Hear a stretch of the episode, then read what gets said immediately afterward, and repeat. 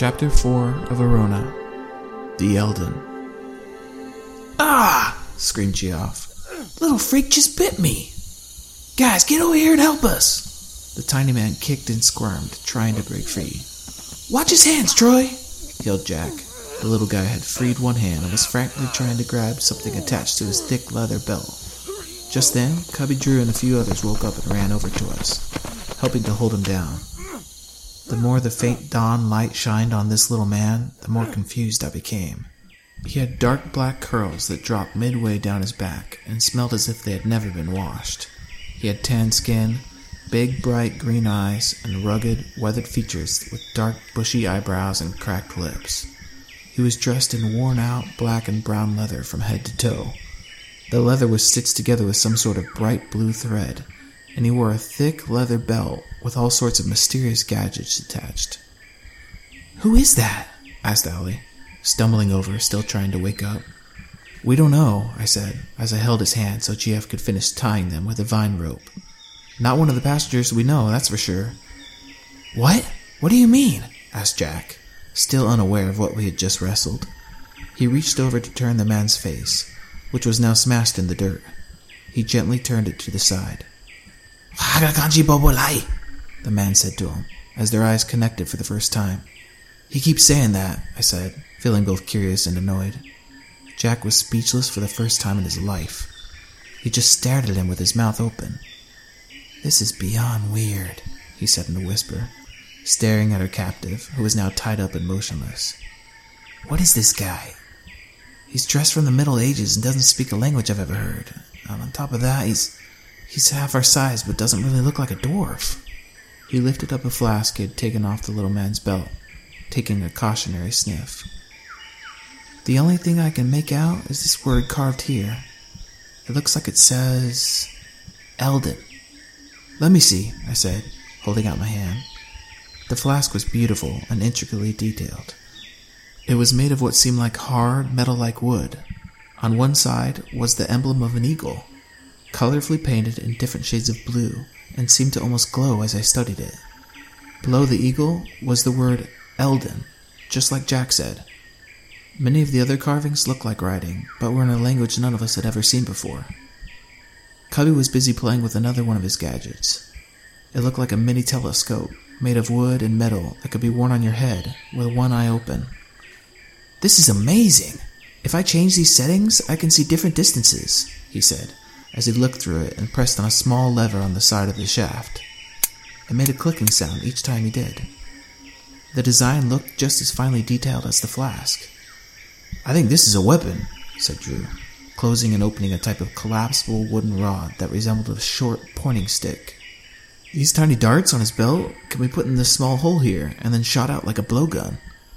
They must be laced with something. They're so tiny, I can't imagine they would do any damage otherwise. Ah, oh, what's that noise?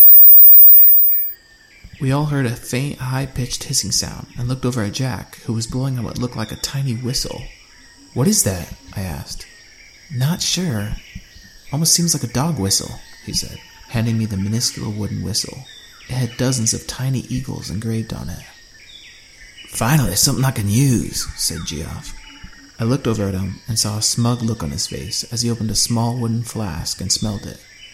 This better be worth the bite. Whatever it is, it smells potent, like a mix of gasoline and rum. He took another deep sniff. I don't know if that's the best idea, I said warily. He looked like he was just about to take a swig. Yeah, man, what if that's the poison for the darts? asked Drew, gently prying it away from Geoff's reluctant fingers. Yeah, let's have Clint try it first, joked Cubby. We all laughed. Just then a scream came out from behind us. Look! Yelled a small girl. We looked up, and in the sky was the largest eagle I had ever seen. It was at least five times bigger than any bald eagle I had observed at our lake house up by Canada. It flew over to us in a wide arc, then dove down and let out the loudest and most terrible screech. Look out! We all ducked, and it barely missed us with its talons. Grab a spear! yelled Drew, running to grab one of the spears he had made. They were stuck in the ground about twenty feet away. The eagle shot back up into the sky, then dove down again before Drew could get back. This time, he snatched up the little man by his talons, still flapping its wide spanning wings as it tried to pull him up and in the air. Jack quickly grabbed the little man's legs while Owly held on the rope. Between the two of them, they were able to pull the little man back down, causing the bird to let go and fly away. Get out of here! yelled Geoff as he waved his arms and swung a stick at the giant bird. Then, as fast as it had come, it was gone, screeching the entire time, flying up and over our lookout tower before disappearing in the clouds above. By this time, Drew was back with several spears. We all watched as this monster of an eagle came back and circled above us a few more times. It was jet black, with white speckled dots on its belly and bright blue streaks going across its back. After about a minute of circling us, it disappeared once more into the clouds. What was that? said Geoff, unable to hide the panic in his voice. Telling you, I've been around eagles all my life, and I've, I've never seen like that. Not even up in Alaska. I'm telling you guys, something's wrong with this place. These animals are not normal, said Owly, as she frantically searched the sky. She bent down a bit, protecting her head as if the eagle was still flying around. Yeah, all I know is that bird is like nothing I've ever seen, said Drew. I don't even know anymore. It was massive. I mean, did you see that? He looked up at the sky, as if hoping to get one last look. What are we gonna do? Owly asked in a panic. Where are we and uh, what's happening? We're gonna die out here, aren't we? She started to cry. No, snapped Cubby. I'm getting back to my family, as are you. Calm down, it's okay. Easy for you to say, my parents are dead. She spat back at him. No one knew what to say to that. We didn't get far in our interrogation of the little man. He stopped talking with us in his language and just laid there in silence all day long. We even had one of the survivors named Marin, who specialized in different languages, tried to talk to him, but she couldn't understand a word he said. The only time I got him to talk to me was when I was holding his flask. He motioned to me with his head to come closer as he laid on his back on the ground tied up. I bent down next to him and he opened his mouth, exposing several rows of unnatural, rotten teeth. It was then I realized he was asking me for me to give him a drink from the flask, so I did. I poured a little of the foul smelling liquid into his mouth, and he drank it down and then gave me a big smile. It was the first time he hadn't looked like he wanted to kill me since we tied him up. Leafin, he said in a raspy voice. You're Leafin? He nodded his head yes. Leafin, he said again, smiling. Nice to meet you. I'm Troy. I bent down to try to shake his tied up hand. He didn't seem to understand what I was trying to do and let out a laugh before opening his mouth again for another drink. What are those teeth? I thought to myself. I was surprised to see him happy and friendly. He must really love that drink. For the next few days, we worked on improving the shelter and talked a lot about where Leafin might be from. A nearby village, we hoped. We agreed on one thing the time had come for us to extend our search into this mysterious and dangerous wilderness. I was proud of what we had accomplished and felt confident we could survive as long as we needed, but I was getting really antsy, as were my brothers and all the other survivors. We lost two more wounded to infection over the last few days, and all the scouting parties came back with the same reports endless wilderness in every direction. No sign of this little man's village anywhere. Drew and a few of the others climbed up one of the higher peaks and used the little Eldon's teleglasses, as we came to call them. Once again, all they saw were trees, lakes, and mountains in every direction. No sign of civilization anywhere. We knew the Eldon had to come from somewhere, but just how far he had traveled to get to us, we had no idea. We were about to plan our next steps when the big South Afrikaner man walked up to where Jack, Cubby, and I were sitting by the fire. We were looking over a map we had drawn on the ground and discussing possible new directions to explore. We're leaving, he said. I don't blame you, said Jack, standing up. I'd like to do the same, but we have too many wounded here that can't even stand up, let alone make it through this rough terrain. The only thing we can do is stay here and protect them from these animals until help arrives. Aw, that's awful nice of you, he replied sarcastically. Good luck with that. We're taking some of the fish, spears, and one of the knives.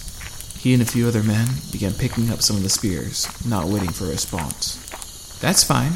You help make them, it's only fair. You need to stop worrying about what's fair and start worrying about surviving, he snarled, glaring at Jack. You're all gonna die out here waiting for help. Nobody's coming. It's time like these, it's survival of the fittest. Would you still be telling me that if you were one of the ones that couldn't walk? Jack calmly asked. The big burly man just shook his head and turned away, walking towards our makeshift gate. He had about twelve men, four women, and an older child with him. That's probably the last time we'll see them, I thought to myself. We'd already lost one of the scouting parties that went out a few days ago. Four people in total, plus the two that were killed by Allie and Larry. They gathered up their things and followed Clint out the gate. Only a few of them looked back. What if Clint's right? What if we never get out of here alive? said Cubby as we sat alone by the fire later that night before bed. I don't know. I, I, I can't go on like this. We have to find this little guy's town. We, I have to let Amanda know I'm alive. He said, his voice breaking as tears ran down his cheeks. I'd never seen my brother cry before. Don't worry, Cubby. We'll get home, I said, as I put my hand on his hunched over shoulder, trying to comfort him. Cubby has a big heart. I'm sure the sight of all of our fellow survivors losing their family members was having an effect on him. It was on all of us. Unlike me, he had a family back home and a wife he adored. After Clint and the others left, life at camp started to become a familiar routine. I'd wake up several times each night and climb up one of the ladders we had leaning against our fence. I loved to watch as all the animals of all kinds slowly made their way over up to our barrier to investigate. The smell of dead fish, animals, and human blood attracted them to our camp like bugs to a light. They couldn't resist. Some would try to dig at the base or climb over before being scared off by one of the night watchers with torches, spears, and shouts. Finally, the morning would come and things would calm down. We'd boil lake water and make a kind of minty pine needle tea as we watched small hawks dive down for fish. One morning, I was having my tea by the lake and sitting in one of Geoff's not so comfortable chairs when I heard what sounded like an explosion in the distance. Did you guys hear that? I said as I ran over to where Jack, Cubby, Larry, and some others were sitting by the main fire. Yeah, said Jack as he stood up quickly. What was that? I see something! yelled Geoff, who was up in the lookout tower.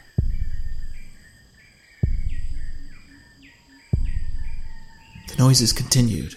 This time there were multiple of them strung together. What is it? I yelled up at him. He didn't answer. I grabbed the teleglasses from the table and started to climb one of the ladders that leaned against the inside of the wall. What? What is that? Geoff said softly, with awe and shock in his voice. He squinted, trying to make it out. Birds. Thousands of them. What? What do you mean birds? asked Jack from behind me. I reached the top of the ladder and looked through the teleglasses out over the long field that led to the forest. Everything was blurry, so I clicked the mechanism to change focus. It zoomed in too much, and all I could see was part of a bird resembling that same giant eagle that tried to take away our captive Eldon. I clicked again, and this time it zoomed out. What I saw almost made me fall off the ladder.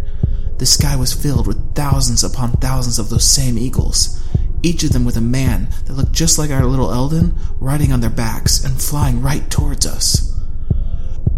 They're coming, I said, my voice barely a whisper. I turned and looked down at Jack. They're coming! What? Who, who's coming? yelled back Jack. Is it the rescue? No! I turned back and looked through the teleglasses again. Thousands of those little men with weapons in their hands and, and flying on those eagles. I could barely believe my own words. I looked over and saw Drew standing up on another ladder with a spear in each hand, looking out.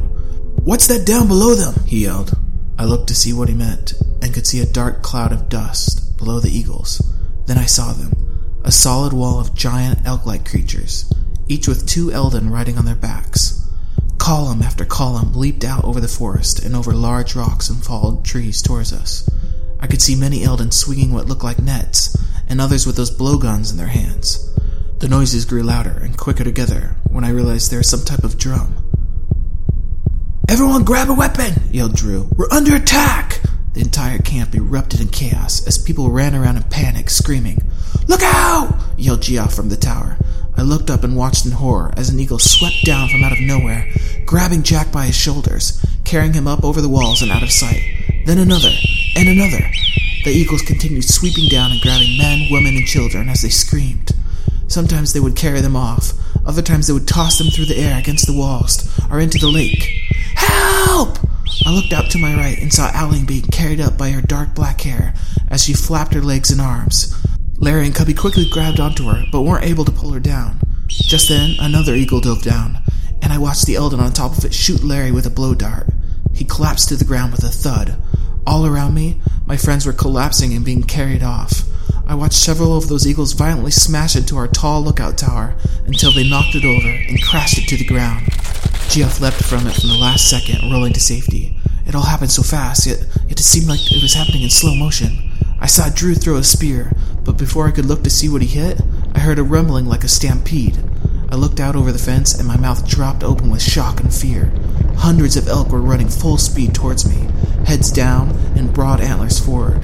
The Eldon on their backs were yelling and blowing out darts as their elk started to leap out over our walls with ease. Others tossed out nets as they flew overhead. I finally snapped out of my stupor and threw my spear, hitting one of the many oncoming beasts as it fell to the ground and knocked down several other elk in the process. My lucky shot didn't matter. Troy, look out! yelled Cubby as he looked over at me. He was standing on the ladder with Drew. Before I could even fully turn to face him, I saw in the corner of my eye one of the leaping elk flying over me. I was knocked off the fence and fell backwards, landing hard on the ground with something straddling me. One of the Eldon riding the elk that leapt over me was now wrapped around my face and neck as we struggled on the ground. I tried to knock him off, but then I felt one of the tiny darts stick into my arm. Then I felt another go into my leg. I saw one of the elk come smashing through the wall with its antlers right below Cubby and Drew. They went flying through the air, along with the splintering wood of our broken down fence. My vision blurred, and my head hit the dirt. My eyes started to close. The last thing I remembered was watching helplessly as hundreds of little Eldon continued to overrun and set fire to what remained of our camp.